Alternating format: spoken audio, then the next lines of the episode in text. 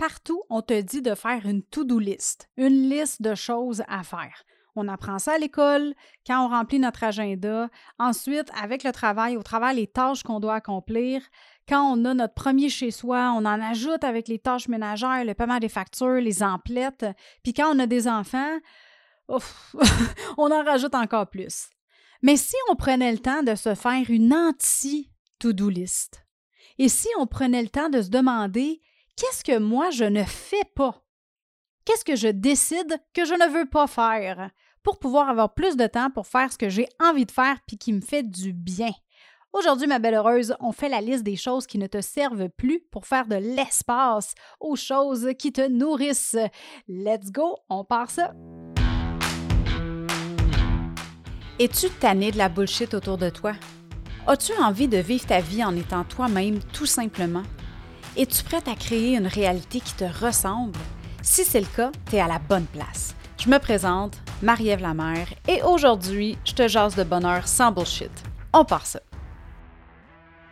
Salut ma belle heureuse et re-bienvenue pour un autre épisode du podcast Le Bonheur sans Bullshit et bienvenue tout court si c'est ta première fois sur le podcast. Aujourd'hui, on parle d'anti-to-do list. Les choses que tu veux plus faire, mais que tu fais pareil par obligation, par responsabilité, par habitude, par guilt trip, name it, mais des choses que ça te tente plus de faire. Combien de fois dans ta semaine tu fais des choses que tu n'aimes pas, puis qui te font suer littéralement? Est-ce que tu t'es déjà arrêté à penser à ça? Hein, on planifie les choses à faire, on s'en met beaucoup sur les épaules, mais on ne se donne pas la permission d'en faire moins. Sauf que, un moment donné, le burn-out arrive, tu pètes aux frettes en bon français, t'es épuisé, t'es vidé, t'es écœuré, puis on se dit que la vie c'est ça, puis on accepte que ce soit ça. What the fuck? Sérieusement, là. Pourquoi qu'on fait ça? Parce que la société nous dit que c'est le même. Combien de fois que tu t'es fait dire par tes parents, c'est ça la vie? Euh, ça. Puis on accepte ça, puis on subit, puis on dit oui beaucoup trop souvent. Mais admettons qu'on change de direction. Juste un petit peu. Un millimètre. Juste un millimètre. Admettons qu'on se donne le droit de faire des changements dans le blueprint de l'éducation qu'on a reçue. Penses-tu que si tu arrêtais de faire une, deux, peut-être trois choses que tu n'aimes pas faire, que ce serait l'apocalypse? Penses-tu qu'il y a quelque chose qui va exploser si demain matin, tu décides d'arrêter de plier ton linge? Parce que, à part te faire sentir mieux, penses-tu vraiment que ce serait la fin du monde si tu te donnais le droit d'enlever quelques responsabilités, quelques tâches sur ta to-do list pour augmenter ton bonheur et ton bien-être et surtout pour augmenter le fun que tu as dans ta vie? Là, tu vas me dire Ouais, mais là, si j'arrête de plier mon linge, Marie, il n'y a pas personne qui va le faire à ma place. Un instant, je vais y revenir. Avant ça, je veux, je veux te dire, je veux te partager qu'est-ce qu'on met. C'est quoi, c'est une anti-to-do list? Hein? Pourquoi je suis arrivée avec cette idée-là? Sur une anti-to-do list, to-do, oui, c'est dur à dire, to-do list, on met des choses qui t'apportent pas de fun, qui ne te servent pas, qui te nuisent, même dans l'atteinte de tes objectifs, des tâches qui sont à faible valeur ajoutée dans ta vie, puis que tu n'aimes juste pas faire. Puis que quand tu es fait, tu chiales tout le long dans ta tête à quel point tu aimerais mieux être en train de faire autre chose. OK? C'est ça qui va dans une to-do list. Il y a trois catégories. La première chose, ce que je ne fais pas. Les choses auxquelles tu dis déjà non. Dans mon cas, qu'est-ce que moi je dis, qu'est-ce qui, se retrouve sur ma, mon anti-to-do list dans les choses je ne fais pas. Commencer ma journée et la terminer sans avoir de routine matinale ou de soirée. Ça, c'est bien, bien, bien important. Ma routine, le soir et le matin, elle est essentielle. C'est pas toujours la même, par exemple. Hein, parce que J'en ai parlé dans le deuxième épisode euh, de la saison. L'épisode 117, 100, je suis mêlée dans mes chiffres, 117, oui. Euh, c'est important d'être flexible avec toi-même. OK, il faut que tu sois flexible sur le comment, pas sur le quoi. Ah, peut-être c'était dans l'épisode 116. Tu sais quoi, va écouter les deux. Juste pour être sûr. Mais c'est important d'être flexible dans ta routine. Fait que ma routine de matin, ma routine de soir, c'est pas tout le temps les mêmes.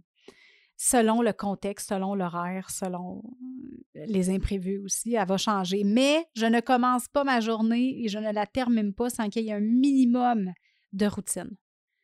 Je laisse pas non plus mon horaire être contrôlé par les autres. J'ai tellement fait ça longtemps, c'est terminé.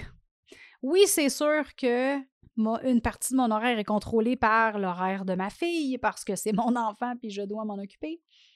Mais je prends quand même la peine de contrôler mon horaire au maximum. Il y a des choses que je ne peux pas contrôler. OK, il faut que je travaille pareil, on se comprend là. Mais je vais m'offrir cette latitude-là de contrôler toutes les parties que je peux contrôler dans mon horaire. La troisième chose que je ne fais pas, c'est mettre du temps sur les choses que je ne peux pas contrôler. Ça revient un peu au deuxième point, mais c'est ça. Je ne vais pas m'attarder sur les choses sur lesquelles je n'ai pas de contrôle. Pourquoi? Parce que ça serait une perte d'énergie, une perte de temps, puis ça ne m'intéresse juste pas. Deuxième catégorie des choses qui se retrouvent sur une anti-to-do list. Les choses qui t'irritent, mais qui doivent être faites. Genre, tâches ménagères, commission, responsabilités au quotidien, etc. Ces tâches-là, tu peux les déléguer, les outsourcer ou les séparer avec ta famille. Puis quand tu les fais, elles doivent pas prendre plus de place que tes tâches d'impact, qu'il va y avoir une valeur dans ces tâches-là. Tantôt, je te parlais de plier ton linge, là.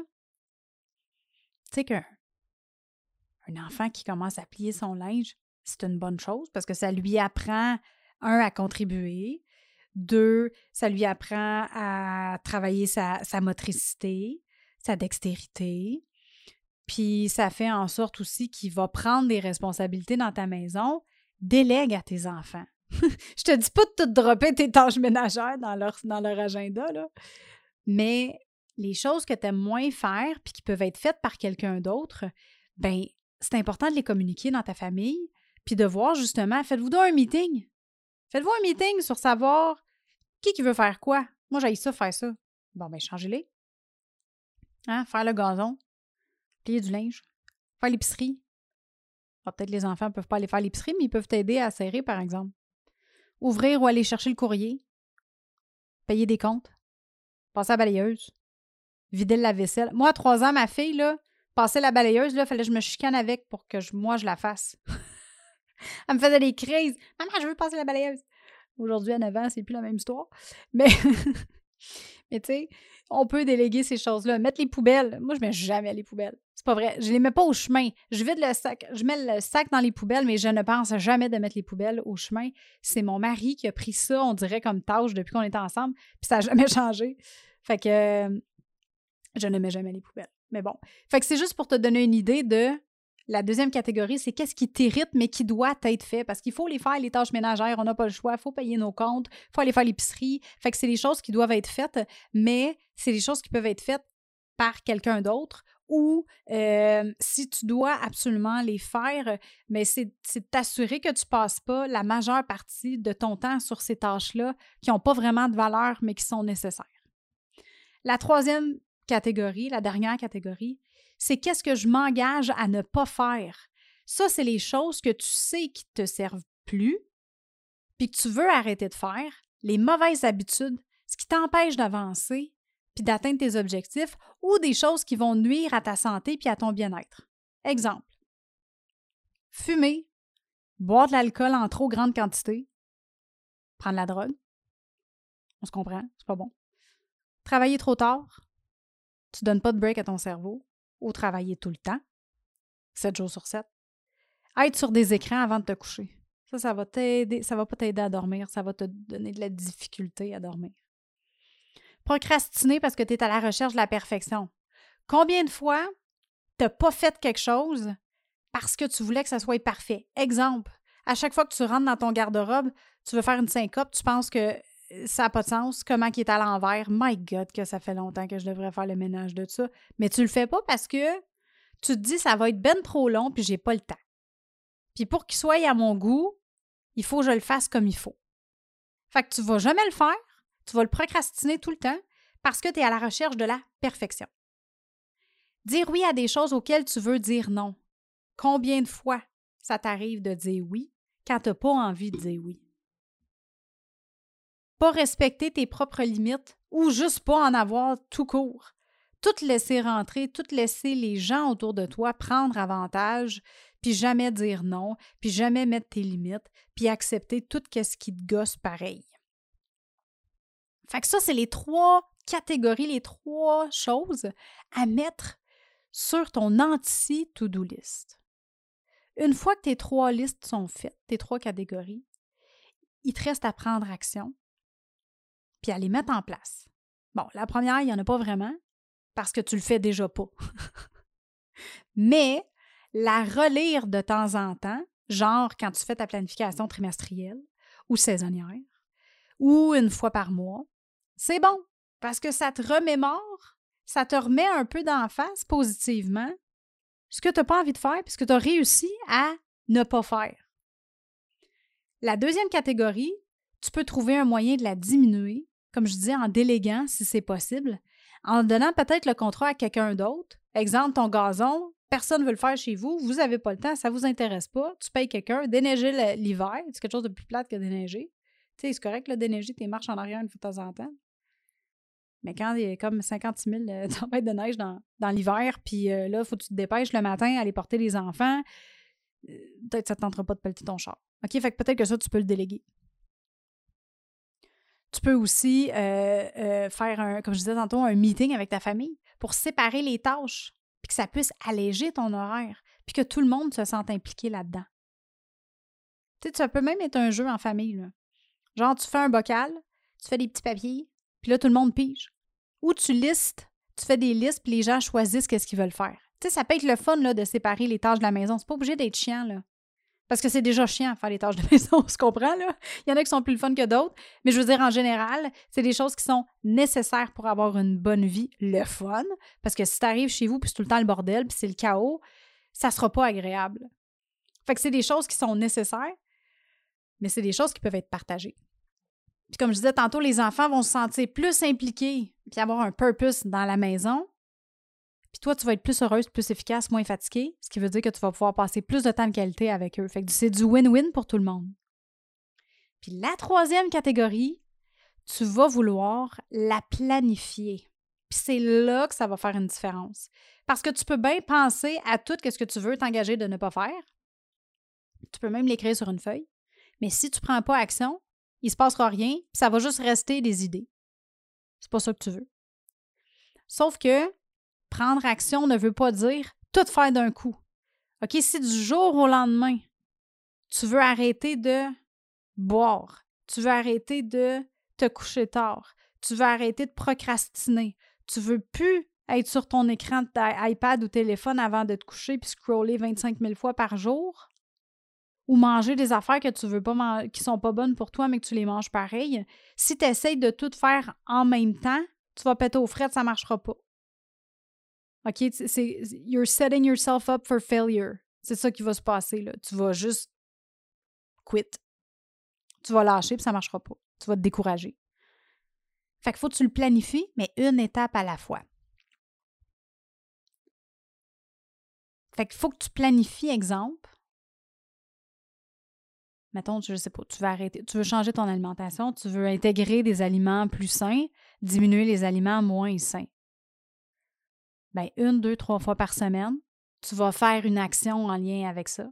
Tu vas manger un peu plus de légumes. Tu vas mettre un peu plus de légumes dans tes portions, puis tu vas diminuer un petit peu plus tes carbs.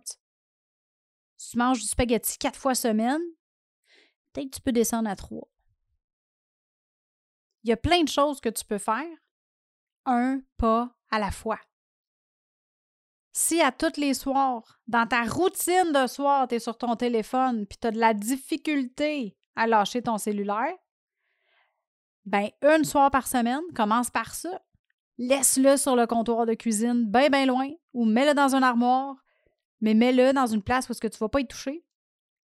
Puis n'y touche pas. Mets-le en mode avion, même si tu veux que ça t'aide. Commence par une soirée par semaine. Pas sept. Parce que sinon, tu vas te décourager et tu vas quitter. L'important, c'est l'évolution, puis que tranquillement, tu t'en débarrasses. Une journée à la fois, un pas à la fois. Puis là, je veux t'amener à faire un petit exercice. Si tu peux, ferme les yeux. Si tu es en auto, garde-les ouverts. Je fais souvent ce joke-là dans le podcast, mais c'est ça. Ça reste qu'il y a beaucoup de, il y a, beaucoup d'heureuses qui m'écoutent en auto, fait que ou à l'épicerie. Moi, j'écoute des podcasts à l'épicerie. Fait que tout ça pour dire, ferme tes yeux, sinon, va-t'en dans ton imaginaire, mais garde les yeux sur la route ou sur ton panier d'épicerie. Pas foncer dans quelqu'un.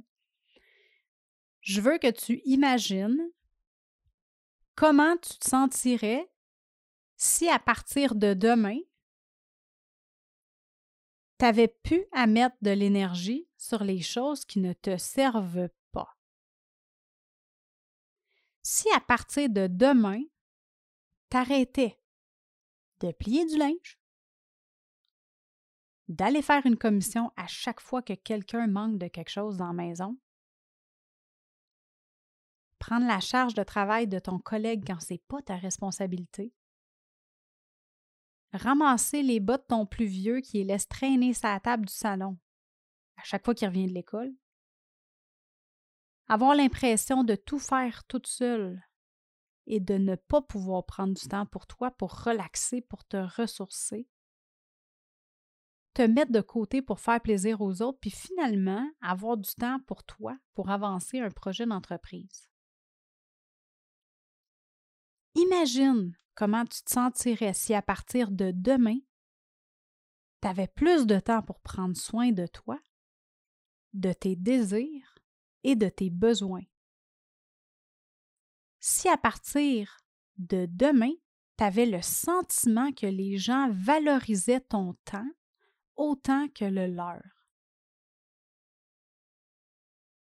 Que tu commençais dès demain à sentir que tu es écouté puis que ton opinion compte.